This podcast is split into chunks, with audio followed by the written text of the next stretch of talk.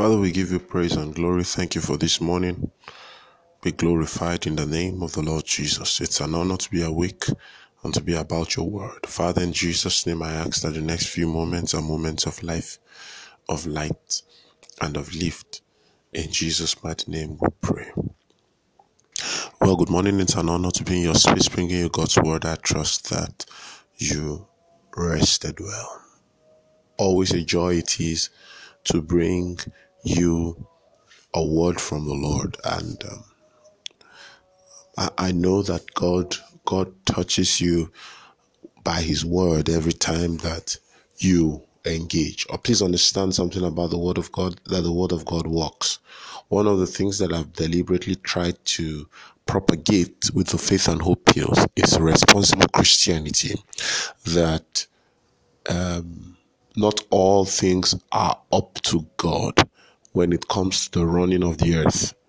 Um, that what God has done is sufficient to cover his part of the activities, and there is a necessary participation that is required from you to to get manifestation. So I say it like this, and I believe it is true that the word works, especially if you walk it. The word of God works. You are. It's your responsibility to put the word of God in your heart. Responsibility to put the word of God in your mouth is the response. Is your responsibility to act on the word of God and expect the word of God to respond the way it was designed to respond. So the word of God works if you walk it. Many times um, we are trying to um, achieve success without discipline. Um, that that's not going to be a profitable way of getting things done. There is something um, I, I learned earlier on in life. It's the word. It's the word um, fluke. It's used. I first heard it used by basketballers. You know, a fluke is is like a lucky you know if you if you if you if you threw the ball into the into the net and it it got in especially if you are not you know good at the game they say oh no that's just a fluke. It means it, it didn't happen because you really know anything it happened because of luck fluke is like is like saying oh you just got lucky this time you see the truth is that you can't get lucky enough to succeed in life you cannot luckily succeed all through your life. At some point, you will have to go back to the drawing table and understand understand the principles that make for success. You will have to. The Bible says that the things there were in scripture, especially the Old Testament, the need for their documentation was for our examples. That we who have come now in the New Testament, we'll be able to have something to learn, we'll be able to have something to hold on to. You see, you will be able to trace or build an expectation based on the past dealings of God because He's the same yesterday, He's the same today, and He's the same forevermore. What He was is who, what He is right now.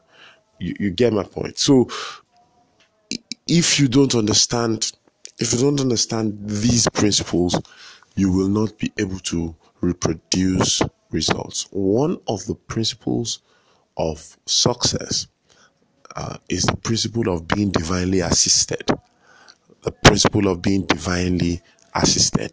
That no man was given the assignment to lift himself, and that the attempt to lift yourself is uh, is described as pride and as an error in the realm of the spirit that you were not designed to lift yourself but you were designed to align with the principles that lift you one of those principles is the principle of divine assistance. Except the Lord God builds a house, they labor in vain that built it. Except the Lord keeps a city, they they stay awake in vain that watch. It is vain to stay up all night and all day only to eat the bread of sorrow.